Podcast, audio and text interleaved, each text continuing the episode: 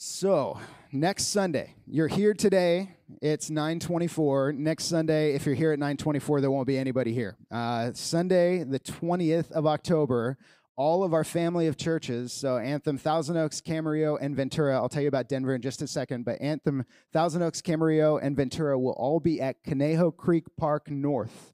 Uh, if you're not familiar with that, just uh, it's you can Google it, but also the Thousand Oaks Library. Go there, and there's a big park right behind the library. We've got the place rented out, and we're going to have a really big, fun day gathering together. Starts at 10 a.m. We'll wrap up around 3 p.m. Uh, you can come just for the gathering, but we'd love for you to stay for the tacos, stay for the uh, the spike ball, the volleyball, and soccer. It'll be a great time together. It is celebrate generosity next Sunday. So uh, objective number one: don't show up here. If you do, there will be a note on the door saying, "Hey, did you not listen last week?" That's what the note will say. I'm going to handwrite the note saying, Did you not listen last week when Matt said dot, dot, dot? And then you can just remember this moment right now. Uh, so, I'm sure it'll be kinder than that, and I'm sure Celeste will write it with all the all the flowery words that Celeste uses, uh, like "kill it before it dies." That's a, a Celeste-ism. Um, so, with that, I don't know why that just came up. But yeah, that's good. All right. So next Sunday, not here, we'll be there. Uh, and there's a lot to why we're there.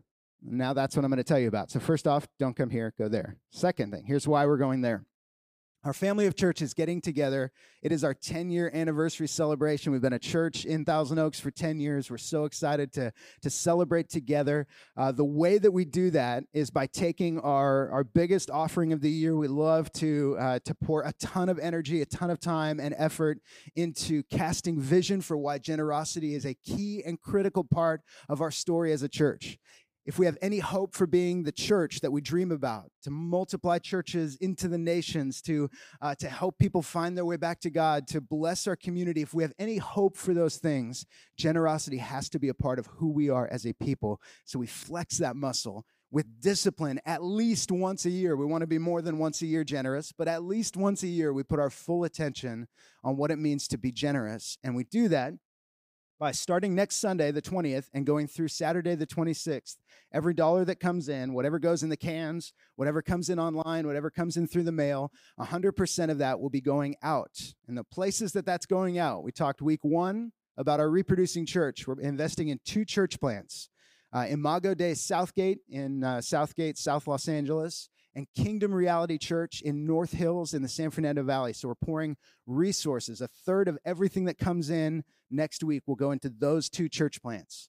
The second third we talked about last week are global initiatives. We're pouring into Zoe International, uh, primarily in Thailand, but also in Australia, Los Angeles, and Mexico, rescuing children out of the trafficking industry, helping to bring them to whole life and, and give them opportunity for uh, pursuit of Jesus, pursuit of uh, a life, a family, things that would not be available to them in the trafficking world. Uh, and then the second part of that goes to Touch Nepal, primarily investing in a remote area pastors training. Uh, my dad's been a part of that. Mark's been a part of that. We invest in key leaders that go to distant places in Nepal, train up uh, pastors in uh, indigenous villages, areas where they can be leaders and minister with the gospel. And that's a huge part of what we'll be doing. So a third of it will go into Touch Nepal and Zoe. The third third, if you're tracking my, uh, my fractions here, the third third of what we're going to be giving goes into our, our local initiatives. And the way that we break that down is we give each church, Thousand Oaks, Camarillo, and Ventura, the opportunity to identify local ministries that we want to partner with. And we take that third and we've got a little percentage breakdown, but each church gets a percentage of that third to give to their local ministries. So for us, Thousand Oaks, I want to take some time and tell you about what we're going to be investing in our local initiatives. Uh, we've decided as a as a church um, that one of the key areas that we have to contribute into uh, is the foster care area in Ventura County and LA County. It's really important to us to see uh, these kids that are uh, thrown into the system, parents also that are thrown into the system that are uh, that find themselves in incredibly difficult circumstances. Uh, Kristen and I have fostered twice. We've brought in kids from other families, uh, once through LA County, once through Ventura County, and both times we've gotten to see kind of behind the curtain the challenges that exist on both sides the parents that are struggling, uh, the, the ability for preventative work to go in to where kids never even need to enter the foster care system if there's mentoring, if there's help, if there's encouragement on the front end, all the way to the kids that are in the system uh, from infancy up through 18, kids that are aging out of the system. We want to be able to minister well. And part of that is a network of um, Christ centered organizations in Ventura County are working diligently to invest in the foster care system to be advocates for the children, for the families, to work hard to bring a ministry of the gospel into these places.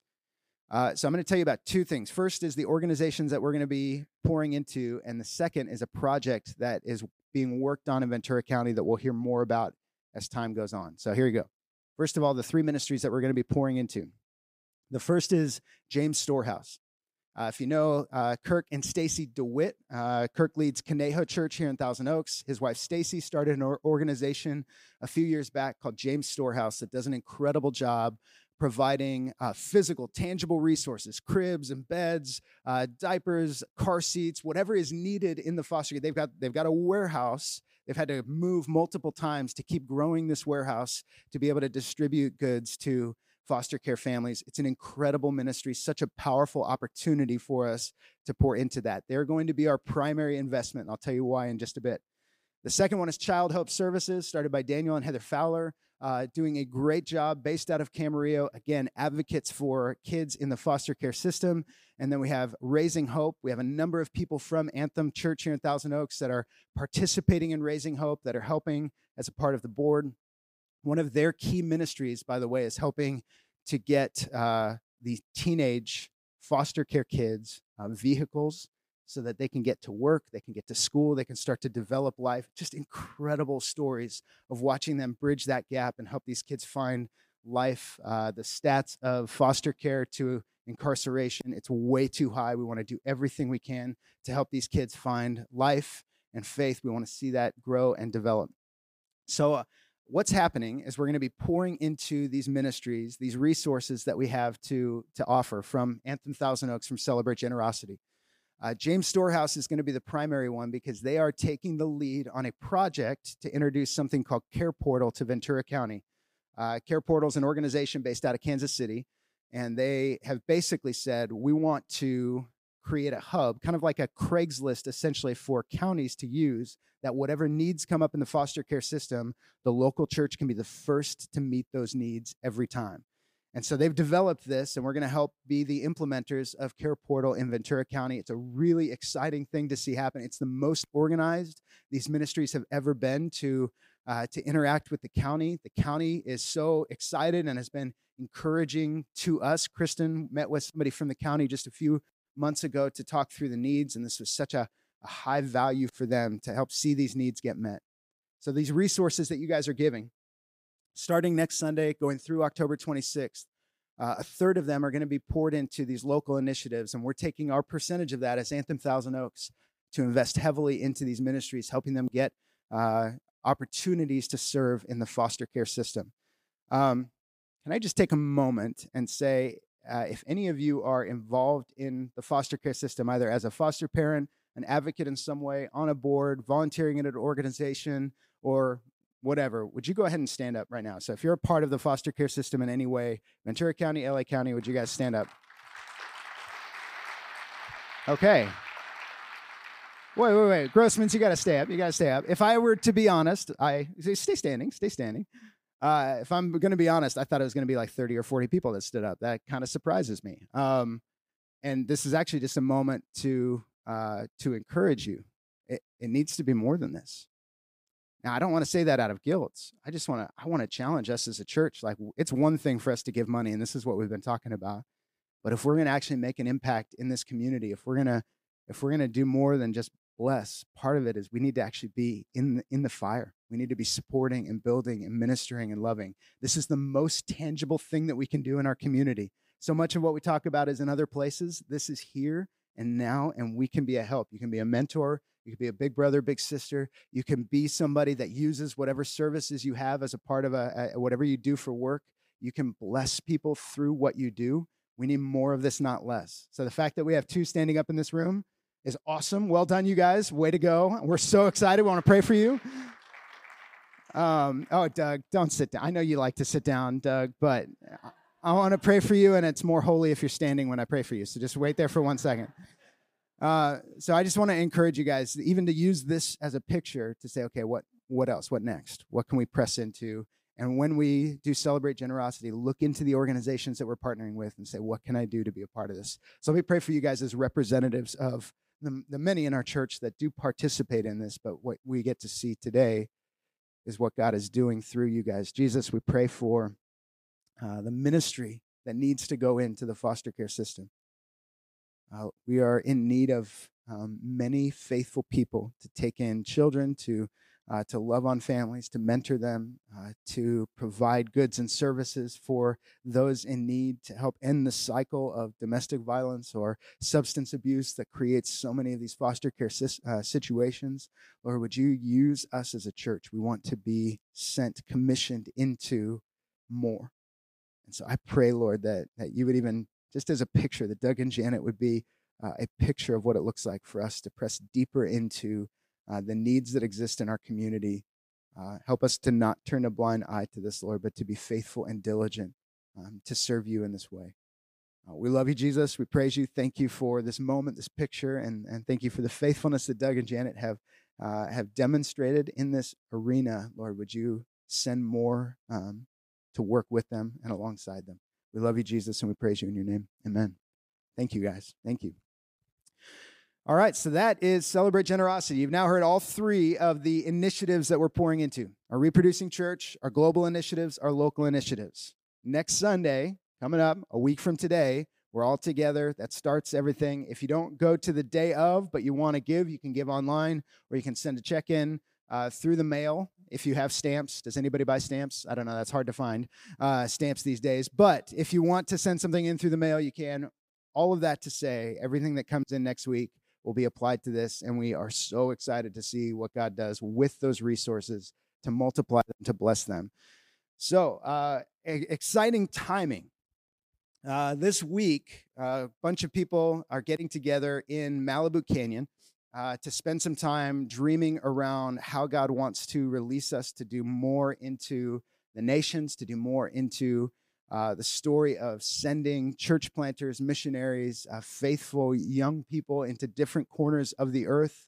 And so we're getting together for that. So, kind of a weird confluence of circumstances in that we have this week where uh, some of our best friends in the world are in town. And a lot of them will be joining us next Sunday for Celebrate Generosity, even just to bless and commission Anthem Church into our next season of life and ministry, kind of celebrating our 10 years. Uh, but today in Anthem Ventura, uh, Rob Hutton is going to be speaking and sharing uh, from Dubai. He's been here before and has ministered to us. Uh, in Camarillo, Keith Gateskill will be ministering. He leads uh, Kingsgate Church in London. I was going to call it Knightsbridge, and I was like, that's not it. But it sounds very British, doesn't it? Um, all right, Kingsgate also sounds pretty British. Kingsgate Church in London, and he'll be ministering in Camarillo. And then here in Thousand Oaks, we have Nick Hardy, who will be ministering to us. Nick is from Durban, South Africa. He leads Red Point Church, Redemption Pointe Church in Durban. Uh, it's actually up in Pinetown, uh, which is a part of the Durban Circle. And uh, they have been such an encouragement to us as a couple. Um, Kristen and I have spent uh, hours on their on their back patio, just being ministered to by them, being shown their hospitality. Uh, this last time that we went out there, Dave and Jen Weir were able to come out and join us on that patio and be ministered to, and we got a chance to to join with their church, be a part of developing their leaders and preaching into their church, and now they get to be a part of ours. They just celebrated their 40th anniversary as a church, and we're celebrating 10, so it's kind of a fun pairing. Even just a few weeks ago, for to see your guys' pictures of such a, a great celebration, so such a joy to see how uh, our our churches are uh, joining together. They are part of the Genesis Collective, what we've talked about, this group of churches that are dreaming about more into the nations. And so they get a chance to minister to us today. So, Nick, why don't you come on up? And if you want to bring Kati up, you can. All right.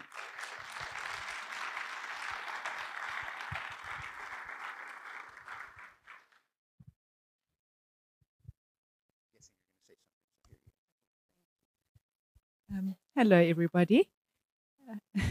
I'll just take a short little time, but just to say that it really is such an honor truly is to be with you today. Um, we got to know Matt and Kristen gave you a little bit of an overview of um, when we began to get to know them. We've only known them a couple of years, but um, we just absolutely loved them. And um, we, as Matt said, we had the joy of them coming and ministering in our context in March this year. And um, just their integrity, their skill with leadership, the way they loved our community um, was just absolutely beautiful. So we love them, and um, it's such an honor to be here. Dave and Jen were a huge blessing. They just came and loved our people, and actually, such an example to us, Jen, really. Um, uh, yes, sorry. When I heard about Connie riding on the back of the motorcycle, I thought, wow, that what an adventure. Such a beautiful picture. Um, and I realized that, you know, us being here today is such an adventure for us coming from Africa. You know, we never dreamed that we would be coming over to America to minister and um, um, just to say that our faith is, um, it's such a mystery, our faith, because we don't see Christ, you know, and um, the scripture that's been just stirring in me so much lately is though we have not seen him, we love him. And though we do not see him still, we are filled with a glorious and inexpressible joy because we're receiving the goal of our faith. And um, just to encourage you that um, life is really tough, but then his, the scripture that says um, he will do exceedingly abundantly more than we could ever ask or imagine after 40, 45 years of serving Christ, I can absolutely say that He does exceedingly abundantly more than we could ever ask or imagine. So I really trust that we can encourage you this morning. Thank you. Thank you, Kat. Well, good morning to you all. Um, I'll apologize in advance for our accents.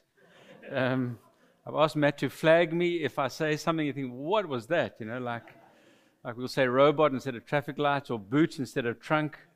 Um, and uh, so we, we're, we're, we're from South Africa, but we are natives of the island of Mauritius, so we are immigrants to South Africa. We are French speaking origin. Um, my Kati's parents were at my parents' wedding. Uh, Kati's father delivered her. So I can tell you all sorts of exotic stories out of Africa and the Indian Ocean island of Mauritius, but really good to be here, and uh, the gospel is bearing fruit all over the world.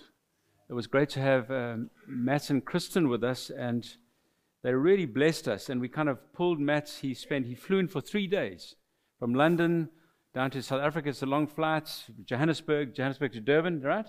And um, and ministered magnificently. And so, if I can say this, and you know, I might sort of cross some lines today because I'm a bit prophetic, so I might get into trouble, but.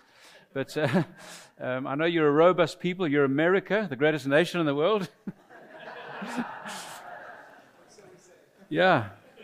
I mean, you know, every, everywhere I go, I tell people what a great nation this is. And, you know, people are a bit intimidated by America and the American people, but we've only known incredibly good American people. And uh, we are very fond of America. We, we think you're an incredible people. We think you're a polite, kind people. I know you know, some people have, have labeled you, but we've just found Americans amazing people. And uh, so bless, bless you. And Matt and Kristen really just ministered to us. And we're 40 years old, and we're a church that's seen extraordinary things. And Matt was able to, I believe he has a ministry to unblock wells. Uh, Genesis, where is it somewhere? Where um, Isaac just began to unblock his father's wells. And actually, Matt, I just thought you you have an ability to unblock wells that have been blocked. Not only to unblock wells like, like Isaac, but then to also dig your own wells. And you're going to be a man that will go around the world to unblock wells. And I mean, we're a good church, we're a strong church. We've been around for a while. And um, one guy said to me, What happened there? And as he said that in one of the breaks that Matt was ministering, I said, He's unblocked a well. And sometimes life, you know, the enemy can throw a carcass into your well. Something can happen to you you might lose confidence. You might get involved in sin. Something might just, your marriage might break up. You might have a mental crisis, a, an emotional crisis. And the enemy doesn't just throw a, a, a rock and he can throw a whole carcass in. And then it's like, whoa, you know, what, what was beautiful and fronting suddenly becomes blocked. And I believe, Matt, one of your gifts, not only to unblock wells in the lives of people, but to unblock wells in the lives of churches and perhaps in the regions, perhaps even nations. So um, it's a great joy to be here. We come in the name of Jesus. I trust we come humbly. We have nothing new to teach you under the sun. We are not Gnostics with secret stuff, but like, you know, we're an exclusive bunch, but we, we have Jesus and we have the Word of God. And um, I, I, think if I, if I, if you'll say, who's this guy? Well, probably I have an activating ministry. Uh, my gift is to activate things, and let's see if that'll happen today. I don't know what'll happen today. Perhaps some of you could get saved today. Perhaps some of you could get commissioned today. Perhaps some of you, God will set you on a course. You'll travel with Matt, or you'll come and see us in Africa or in Mauritius or where we're going, Angel? Wherever we're going. Um, you'll partner with us and you'll go way beyond us. I don't know there's someone in this room that'll stick his hand up and say, I'll do it, I'll go, I'll throw my lot in. Um, I believe God called Kati to ministry and then said, I need a husband suitable. So he kind of said, I actually got plans for her, and, and I will, I want a guy to come alongside of her. And I believe we're at Red Point Church because of her. We're sent there because of her. Now, I'm not trying to flatter her, but I feel God said that to me, and I'm so comfortable in that. Um, so we've partnered together, and it's my great joy to partner together. Make sure you ask God before you get married who to marry. Because if you marry the right person, the matchmaker, if he puts it together, it's beautiful and it's joyous. And um, so I think what's profound to me is Jesus said, once, once Peter got the revelation of who Jesus was, um, he said, Not being revealed to you by man, but by my Father in heaven. This has not been revealed. He said, Upon this revelation, I will build my church. He didn't say that you will build my church. He didn't say, I will build your church, Nick, but he said, I will build my church. And that's like a distinctive thing because, you know, we all looking around to see what's the best church model, what's the best marriage, what's what am I to do? But God says, if you will see who I am, I will build my church. And yes, He will perhaps get us to lift a hand and place a brick and do all those things, but but the basis of what we do is the revelation that Jesus is the Son of God. Amen. If you get that revelation, you can be an extraordinary business person. You can be an extraordinary pastor, you can be an extraordinary pastor, you said, yeah? You can be an extraordinary husband, you can be an extraordinary wife. And God can use you to do amazing things. And so we're from the back end, the bottom end of Africa. It's right at the bottom, it's a little east coast kind of a holiday resort in Durban. It's about 3 million people. And God has used our area, little Durban, the greater Durban area, just to send the most amazing people. Guys like Chris Wienand, and I could go on and on guys have come out of there and just lit Africa and lit, lit the world up. And so maybe I'm going to give you five stones today that perhaps can help you. Maybe, you know, David um, went to the brook or to the, and he, and he looked for five stones to take Goliath out. And only, it only required one stone. it was only one stone. I thought, why five, Lord? Why did he take five stones or or pebbles or whatever they were, but maybe pebbles is the wrong word here, but and put them in his shepherd's pouch, and he only needed one. And sometimes God will take one thing out of your life, and he will slay a Goliath. He will take down a stronghold. He will use that to restore a broken marriage. And uh, so I want to give you five stones this morning to maybe help, and maybe things that have helped Kati and I to keep advancing. We are both business people accountant by training. Kati's a textile designer. We had our own businesses, had an agricultural business, and God said, It's time, Nick. It's time. I want you to take the next stage. And perhaps for you this morning, God might say, It's time to take another stage. It's time to get involved in foster care. It's time to write out that big check, America. it's like, imagine the privilege of being able to write out a big check. Like, you know, sometimes the enemy say, well, there's, there's chains on those finances, and, and God will just give, say, I'm able to give. I'm just able. He actually wants your, your best life now, doesn't he? He wants to use you, and he wants to do extraordinary things through your lives. And if you have any idea of church history, which I've just been studying for a while, church history stuns me. Church history, can I say, freaks me out? Is that okay? I mean, we watch all your movies, so we're going to, but, but um, you know, church history literally leaves me with this thought that, that God, Jesus will build his church. That actually, if you look at church history, you think, what on earth happened there? I mean, what a catastrophic leadership decision when they married church and state and began to kill people in the name of Jesus, the Crusaders of the Inquisition. The Spanish Inquisition, or you, you look at when they decided that all priests should separate from their wives and, and priests should be celibate, that, they, that the historians say they don't even know what happened to the wives or children. Like, what, where did that come from? In fact, by the turn of the millennia, when the millennia sort of um, the the uh, Vikings, the, the, cruel Vikings came down, and the those guys from the, the Hungarian warlords came across and just slaughtered monasteries and, and, and priests and theologians, and they just and, and actually the Christians then, then said, It is so evil, this is so evil, there's so much brutality, there are so many Christians being martyred and killed. The end of the age must surely have come. And Jesus says, Don't worry, I got this. And the blood of the martyrs would once again fall to the soil. And once again, there would be a resurgence. We're a thousand years afterwards. And the church of Jesus, look at it, it's here. And so, what stuns me about church history is God is able to build his church, even if we make amazing and, and, and catastrophic decisions. Jesus says, Don't worry, I got this. And so, we're invited, brothers and sisters, friends from America, into a beautiful global gospel project. Will you come? Will you come to Africa? To Liberia? Will you come to South Africa? Will you come to Mauritius? Five stones. Stone number one.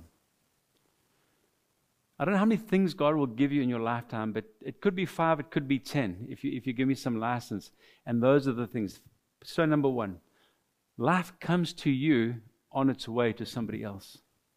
One of the key things I believe is that if we stop the life of God. I'm saved, my marriage is healed, I'm a fairly good business guy, I've got a decent marriage, my kids are not on drugs, we've got a decent home, we've got two motor cars, we've got Samsung washing machines, and I don't know what else you have here, but you've got all the things, and we go on holiday once a year, we can go to a foreign destination once a year. Thank you very much. Thank you for my blessing. I think we die. But life comes to me on its way to somebody else. Amen. And so, would you be a person that says, God, uh, I've got to give this life to somebody? Give me at least one. Give me somebody. Give me a kid. Give me a young entrepreneur. Give me a housewife that's just lost faith and she's depressed. I want to give this life. And if the church were to do that, life comes to us on its way to somebody else. It can't, we're not the destination, amen? and I know you're a church. In fact, we, we hear such good things about you that that find somebody, find something so that this river can flow. Amen. Jesus in Matthew, in, in I think it's Luke 6, he went up to the mountain and prayed the whole night. And when he came down the mountain, he found 12 guys and he, and he said, Come, come. And that life that he experienced on the mountain, if you will, or that life that he experienced when the heavens were torn open and he allowed his cousin um, John to baptize him and the Spirit came upon him, that life, that joy would be expressed through him into the lives of others. I don't think we'd be in really serving God today if, if I wasn't called to draw on God and to call upon his name and to be part of a prayer meeting or to be with the scriptures unless it was going somewhere. Amen. And so there's a river that flows that God is wanting to use you and I as a conduit because we're just a very average couple. We're just ordinary people. And I believe God has used us to do extraordinary things. So, point number one life comes to me on its way. And I think if we're going to go, Matt, that we're going to maybe, I don't know if we'll make your 50th anniversary. Probably won't. That's in 40 years' time.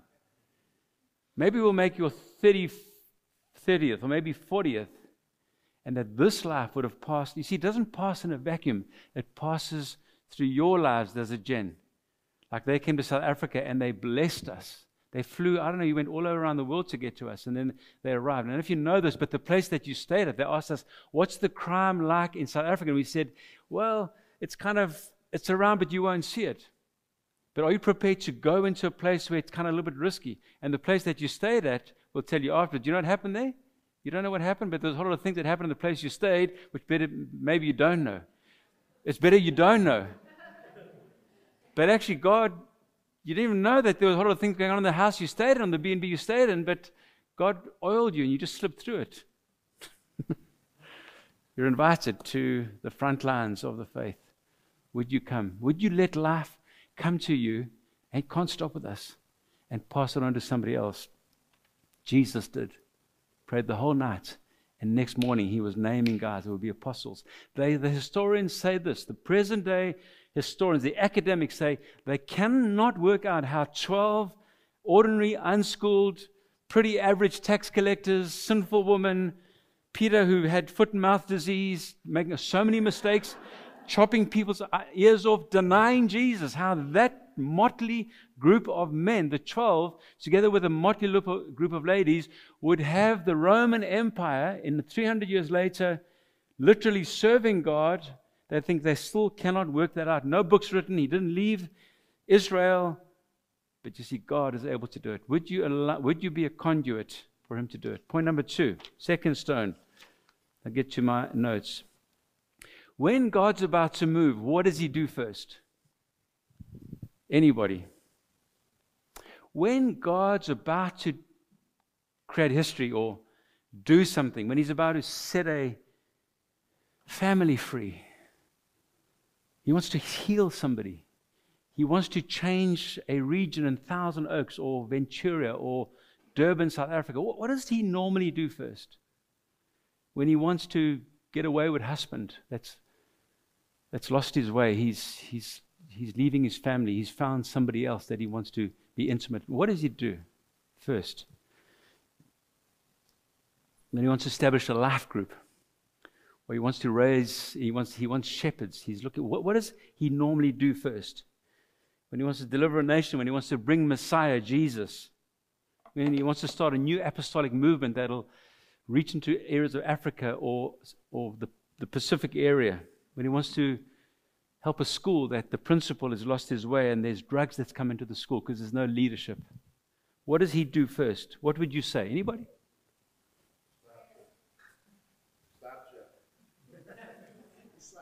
Slaps you.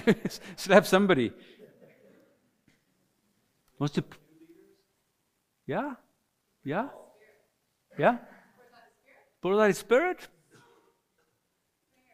Prayer? Good. Brings? Trouble? trouble? no trouble, Lord. Before God moves, if you look at the pattern of Scripture, pick a story. He wanted to, he wanted to set Israel free from Pharaoh's, the Bible says, his iron claw. What did he do first? Well, you can answer it in many ways. I mean, some of you, can, can I answer it my way? Is that okay? I won't get shot down by the theologians. He looks for a man or a woman. Right now, he's looking here, right now. He's looking. He's looking for a man or a woman. He's looking for a, an older man, perhaps a, a younger man, an older woman, a middle aged woman.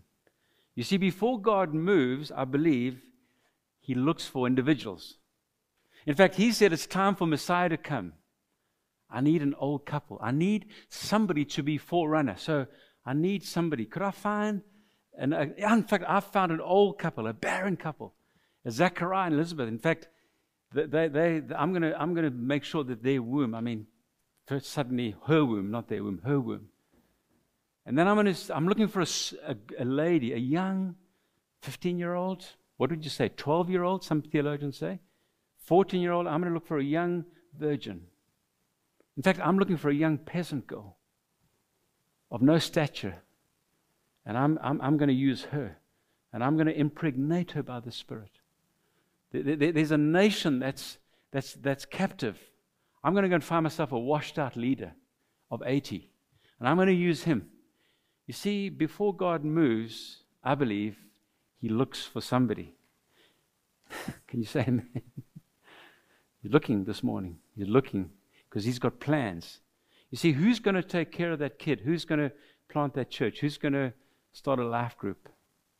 And for God binds himself somehow to us.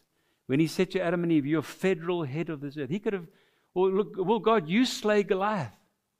I'm looking for a boy. Can you just rebuild these walls supernaturally? You know, we went to sleep, we woke up, and the walls are built. No, I need a guy that's good with wine. Like, God, you got the wrong guy. He's a, he's a, he's a cupbearer to the king. He's got a scent for wine. I know a guy that can tell any wine grown at any place just by smelling it, doesn't have to taste it. He's going to build a wall. Ezekiel 22:30 says this. I looked for a man among them. You see, Israel was in trouble and, and, and Israel was broken. And so this is what um, Ezekiel 22:30 says. I looked for a man among them. So you see, God's looking. He's always looking. He says, I'm looking for somebody that's going to go to the Gentiles. I've got a Jewish theologian. His name is Paul. So he looked for a man among them who would build up the wall and stand before me in the gap. So the word, when you see the gap in Scripture, it means something's broken. There's a dissonance. There's something that's not connected. And he says, I'm looking for somebody to stand in the gap on behalf of the land that I would not have to destroy it. But I found none. I remember, I used to go to church as a young man. I got saved, and the, the Americans came to Africa, and we had a local evangelist, and he was on fire for God, but he got these American sort of evangelists to come. And I remember just sitting there and listening and thinking, what? What is this? Brought up Catholics, I've never heard of this stuff. This is offensive to me. And, and, like, and then I used to go to church and criticize and sit there and think, why has he said that? And, why? and, and I remember the one day saying, you will be up there one day. You will be up there one day. And uh, God is looking for us to stand in the breach, in the gap. Are you willing? A, a gap is an, an, undesirable break. And I guess the issue with America, I mean, we were driving on your highways today, we thought, wow. I mean, how are these highways just the real estate that this is, and just in terms of your highways, how everything works. I was at Home Depot yesterday. In fact, I went to Home Depot and I thought, um, I was so overwhelmed with all the stuff. I couldn't buy anything. I thought, I'm, I'm overwhelmed. I'm like, I've died and gone to heaven, and I wanted a this, and I thought, I, it's amazing. But don't be seduced by the good things because there are many broken walls. This morning, he's looking, he's looking for a man and a woman because he's got plans. Would you be willing to offer yourself? Moses, Psalm 103, verse 23, Moses stood in the breach because Israel was like, like how many times Israel would you, would you pursue your foreign God? And then Moses began to, he stood in the gap and he said, God, don't destroy them. Would you stand in the gap for a, a situation that your standing in the gap would heal and would, would, would restore? I found, says David. You see, that's why I'm saying, what's he doing? He's looking. He, and this is what he says in Acts 13. Ah, he says, I believe. Ah, he says, I've found a man, a son of David, a son after my own heart, which means he was looking. If I say, Hey, Angel, I found my cell phone. I said in the plane, if you drop your cell phone between the seats, don't try and find because you'll break the seat. And you say, I found it. I found a man after my own heart. He will do everything I want him to do.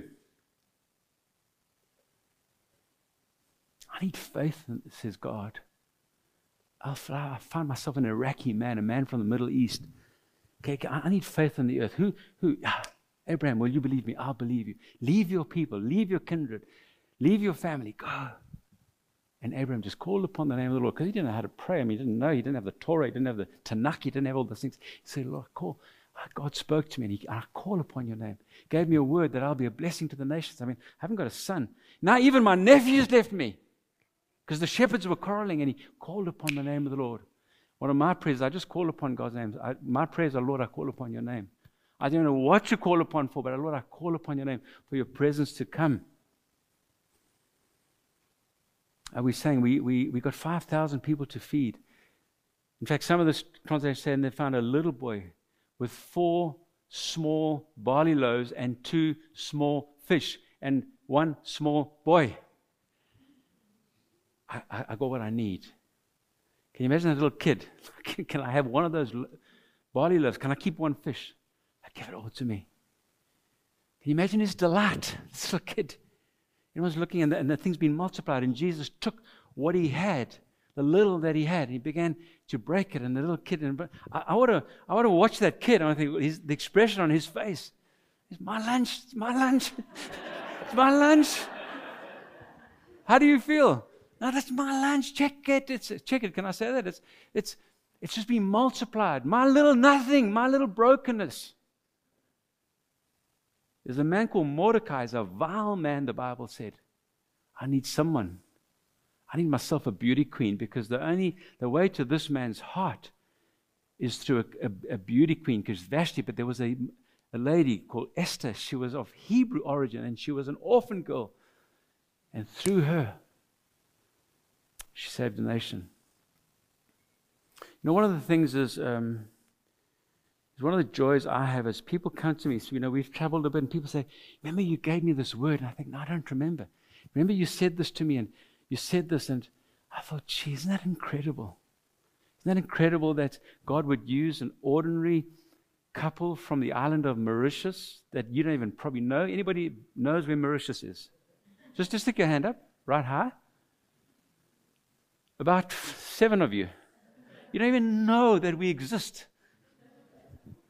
I mean, I mean, God has, I'll, I'll use, I'll use, I'll use a fisherman that is so messed up. He deny in a moment he denies me. I'll use him. Would you allow God to use you? Because He's looking this morning. he's looking. He's tracking. He's tracking.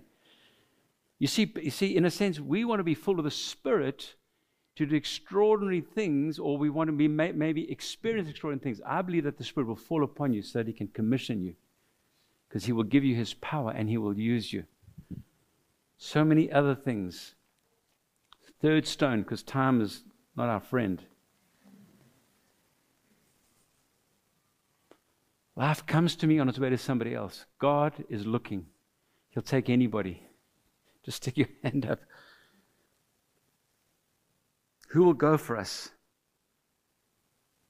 Oh, here am I, send me. I'll, I'll go, I'll go, I'll go. I'll, what, what, do you want me to do? Matt, what do you want me to do? Elders, what do you want me to do? Here am I, send me. But I have unclean lips. You might think, hey, man, Nick, I'd, lo- I'd love to respond to what you're saying or what Matt's saying, or, but I, you know, I've got a problem. I've got unclean lips. In fact, Peter cussed. And Jesus didn't say to him, Why did you cuss? He just said, Hey, Pete, do you love me, bro? He says, You know, I love you. I jumped out the boat when I saw you. Remember the first time I jumped out? You know that I love you, but I'm broken, man. I, am I'm, I'm not your guy. I'm sinful. He said, Do you love me? Feed my sheep. Who will go for us? I'll go. And then Isaiah goes. Point, third stone. Shifting.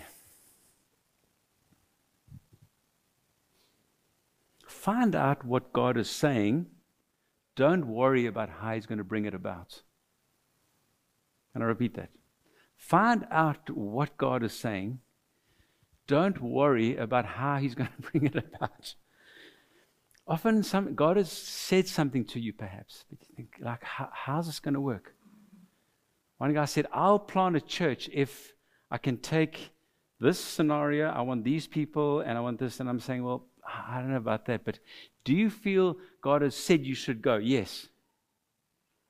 Find out what God is saying to you. Let Him work out the how. One of the things you'll find is in many of the commissions of the scriptures, what's missing is like how. Gideon, go and defeat the Midianites. He's got the wrong guy, bro.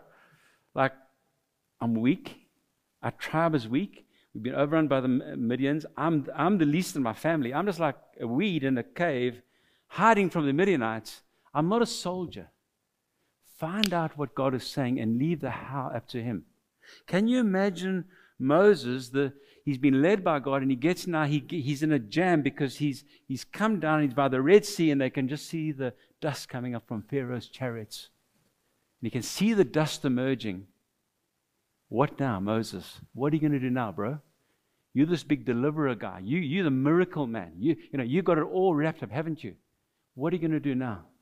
And there's Moses standing trembling. And God says, Stick out your, your staff. What's in your hand? My staff. I mean, you know, I'm a shepherd, God. I used to be a king and, or a prince in Pharaoh's court. Stick out your, your, your staff. And so don't worry about the how. Just get what God is saying to you. That makes sense? Can somebody say amen? amen. Thank you. Thank you. Amen. Very, very I mean, you, you, won't, you won't find like, how God? How am I going to do this? Just go to the king and ask him for, for letters, ask him for envoys. Just go to the king. And or, or now that you've come across Moses, the Red Sea, have you thought about all these nursing mothers? Have you thought about we're a, a, a slave with group with pots and pans? What are you going to do with us now? Where's the water, bro? Have you thought about the food? Have you thought about the fact that this is jolly hot? Have you ever been into that desert? We've been there. Like, did you think about these things? No, but I, I felt I heard God. God, what are we going to do? Like, this bitter waters, there's, there's mire, it's bitter. Pick up a stick, throw it in, pew, pew, fresh water. It's amazing if you find out what God has said, the how He will give you. As how much, and if Moses couldn't take these people across, who am I, Joshua? I mean, this is Moses. This is the guy that could do anything. This is the guy who came down, who spoke with God. This is the guy who came down the mountain. If he couldn't take them in, how can I? Moses, get ready. I mean, Joshua, get ready. What are we going to do? Just stick your foot in the, get the priest. And so don't worry about the how. Worry about what have you said. Is that okay?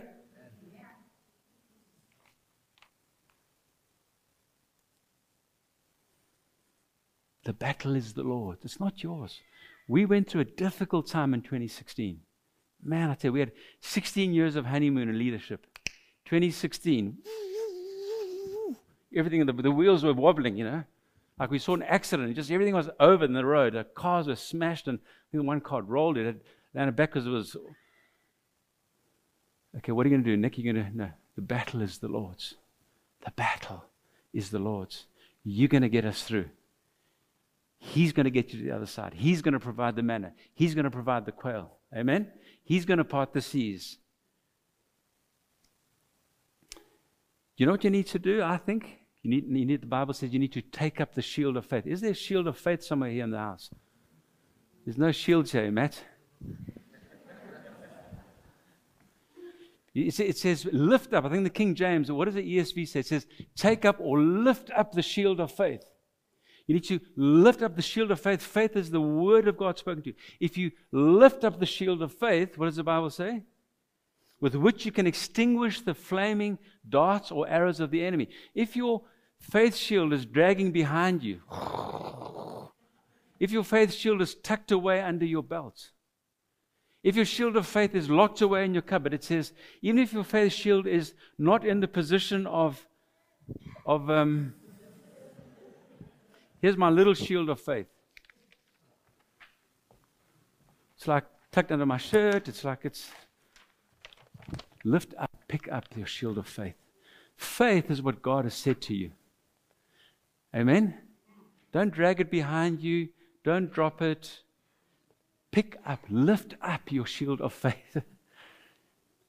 what has God said? He doesn't change his mind about what he said higher, lift it up higher. Walk with your shield of faith. We have a relative, she, she, they, they're going through hardship. The more hardship they go through, the more she speaks faith. Now, sometimes can, people can like almost think, can you just be quiet? But actually, I said to Kati, isn't it amazing? That's almost her, conf- what she believes about God, she keeps on saying. And every month they, they make it, eh, Angel? Every month they make it through. Point number four.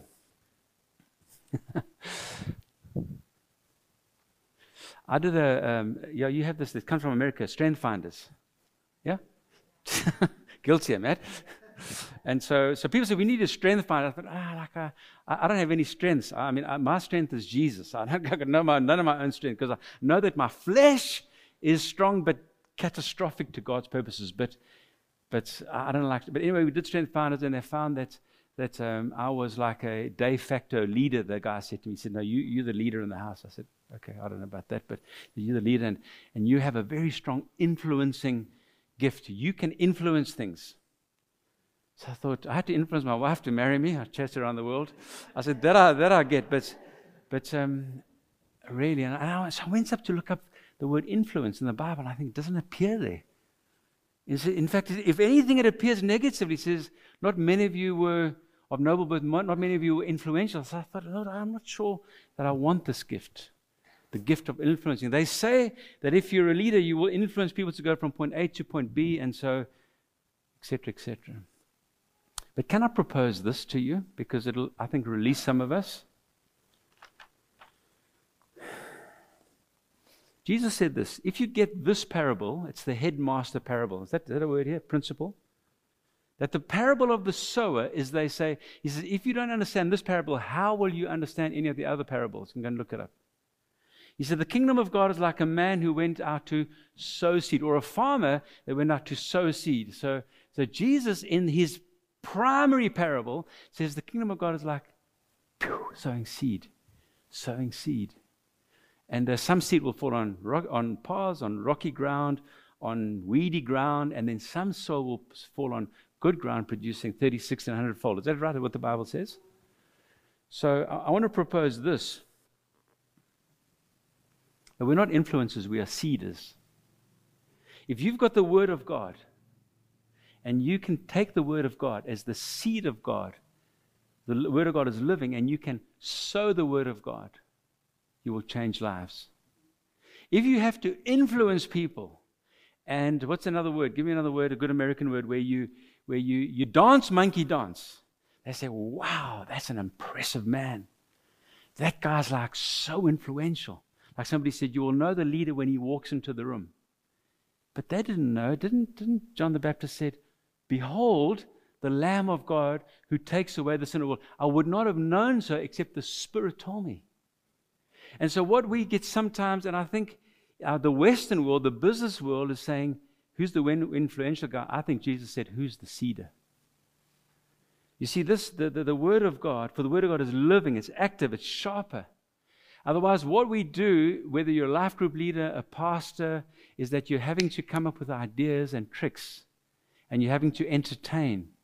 But if you will simply take the Word of God, last Sunday morning I preached a sermon. It was hot in South Africa. I was sweating. I didn't think I preached a great sermon, but I felt I needed to ask people to give their lives to Jesus, which may happen this morning. And I trained text and I, I was struggling. I thought, Lord, help me, help me. And I began to find some scriptures. And as I began to quote scriptures, Jesus says, I'm the way, the truth, and life. A man to my right with a moon boot on and a blonde lady to his right. He was standing there, and it's as if the word of God hit him, and he literally popped. Boom! And he just started weeping. What is that? You see, brothers and sisters, the flesh counts for nothing, but but if we can be sowers of the word, you can be dyslexic, you can be um, uh, speak like you're very good orator. You may not be. But if you can take the word of God and sow it, you will see lives changed. Amen? Because the word of God is living, it active, it separates soul and spirit, joint and marrow, or bone and marrow. It does its work. It convicts us. And I want to I want to say that to get this job done, don't worry about being like Everybody loves Nick. Or isn't he such an influential, she's such an influential lady? I'm not against that. But I think the true power is in the power to take the word of God, get it into us, and sow it, even read it. Is that okay? I've got 38 seconds left. My fifth point. Quickly, God has not changed his mind about what he said about you. God has spoken to you, if God has said something of you, as a young man, not even saved, a lady called me out from the back. I don't want to be at the church. People were phoning. I don't want to go to church. I don't want to get saved. I want to do sin. I want you to be a chartered accountant. I don't want this stuff. And I just felt the Lord. And she called me out. She prophesied. And I trembled that day. God does not change his mind about what he's said to you. Can you say amen? we will change our mind depending on like this hasn't worked out god abraham like sarah thought it's a joke she said it's, it's this is laughable that i should have a child god has not changed his mind in is it numbers 28 23:19 says, God is not a man that he should lie, nor son of man that he should change his mind. Does he speak and not act? And I got their patience. He spoke a thousand years through Isaiah before. Is it a thousand years that Jesus would come? Where's the Messiah, Mr. Isaiah? Where's the Messiah, Mr. Isaiah? He's coming. God does not change his mind about you. He does not change his mind about what he said about you. I married Kati 30 years ago. Oh, like I've changed my mind. Well, God hasn't. He didn't change his, he didn't say, I'm not changing my mind about that. Youth. Because I asked the Lord, I said, Lord, could you find me a wife, please? If you're not married, ask the Lord to get you a wife or a husband. Be careful to choose. If ever I change my mind, Matt, please fly to Durban and come and grab me by the scruff of my neck and say, God doesn't change his mind about who I should be married to. Amen? Can you say amen? Surely, Isaiah 40 says, As I have planned it, so it will be. As I have purposed it, so it will stand. For the Lord Almighty has purposed, and who can thwart him? His hand is outstretched, and who can turn it back? God, even though you may go through difficulty, hardship, confusion, even though you may say, God has called me to be, do you call them life groups here? Community groups, everybody's left. God hasn't changed his mind. Don't worry, they're going to come. Just, just keep praying. Minister to your sofa if you're a single guy, or, or to your wife if you're, or to your husband, but watch what God can do. Can I pray? Can I pray, Matt? I don't know if anybody feels this morning that God has spoken to them in this five stones. Where, would you stand this morning if you feel actually God has spoken to me? Would you, would you just stand to your feet? Or about anybody next to you? Or about any, just, just if you feel the, the stirrings of God, just something, something, I could have said something and something popped inside of you. You think that this, this, just, just stand to your feet. You think, actually, yes, yes, God, yes. I'm going to wait a minute longer. Just, just stand to your feet. If you, maybe something Matt said, oh, I just, my heart resonated. Ah, I, I need to, I need to, I need to act on something this morning. Just please stand to your feet. Would you, would you play? Can I ask you to play? When the Holy Spirit fell upon the, the people in the upper room, they just got activated to do the most extraordinary things. Just, just, just suddenly they, they were transformed. Matt, can I take another step? Could, you come forward? Could I ask you to just come stand here in a, in a, in a group, those of you that are standing? And I, and I feel there's one of you. Just come stand forward uh, just as a sign to yourself, as a sign to your friends, as a sign to your church, as a sign to the Holy Spirit, as a sign to God. You're saying, just, just come stand here. Don't, don't worry about anybody. Don't worry about me. Just you're standing before God. You're saying, Lord, I, I want to take some steps. I want to be courageous. You've blessed me. You've spoken to me. You've, you've nudged me. He might have said to you, Amen. It could have been a whole word, a whole sentence, a whole parable. It could have been a word. Just, just come stand. And if you didn't stand up, you can still come this morning. And so I'm going to ask God, the Holy Spirit, to come and just to activate and to release you into something of His extraordinary adventure the adventure of God, the hand of God, the, the Word of God. And so, so could, could the leaders in the house see who's up here? Just look and see who, who's God, who's stirred. And so, Lord, I ask you now, in the name of Jesus, to seal something, to make it true, to make it real, to make it yea and amen to, to, to remind that you have not changed your mind about what you said. The call of God, the anointing of God, the adventure of God, the sacrifice of God, that you're to lay down your life. Until you deny yourself and you're to say, God, I will do this. As even Moses says, Now go, Moses. He says, Like, I, I don't know what your name is. I can't even speak on your behalf. I'm I have stuttering lips. God says, Now go. Now go. I'm going to give you somebody that'll help you, that'll walk next to you. But now go in the name of Jesus. And so, Spirit of the living God, upon these beautiful people here. Beautiful people, Lord. And maybe others that are sitting in the chair thinking, no, no, no, I'm not. Fall upon them too. Fall upon us. Fall upon me. Fall upon Kati that I hear from Africa because there is much work to be done. Come light upon us. Come fire of God and burn upon their heads. Come power of God and activate these people, Lord, to boldness and to courage and to adventure and to pioneering, Lord. Give them the five stones. But it could be 10 stones, it could be three stones, but give them what they need and activate them, Lord, into the glorious adventure of the kingdom of God. Could I ask you to raise your hands with me just for a minute, just in the front here, just unto Him? You might be uncomfortable, but raise your hands unto Him. Now fall upon us, God, and release us into your purposes, God. I want to come back here in a year's time and say, God has done great things through this fragile vessel, through this jar of clay. The treasure has flown. And so, won't you do it, God, and, and fill some some people here to overflowing, Lord, and to wonder and to joy and to purpose and to planting and to releasing. We do this in your name, Jesus. Let it be you.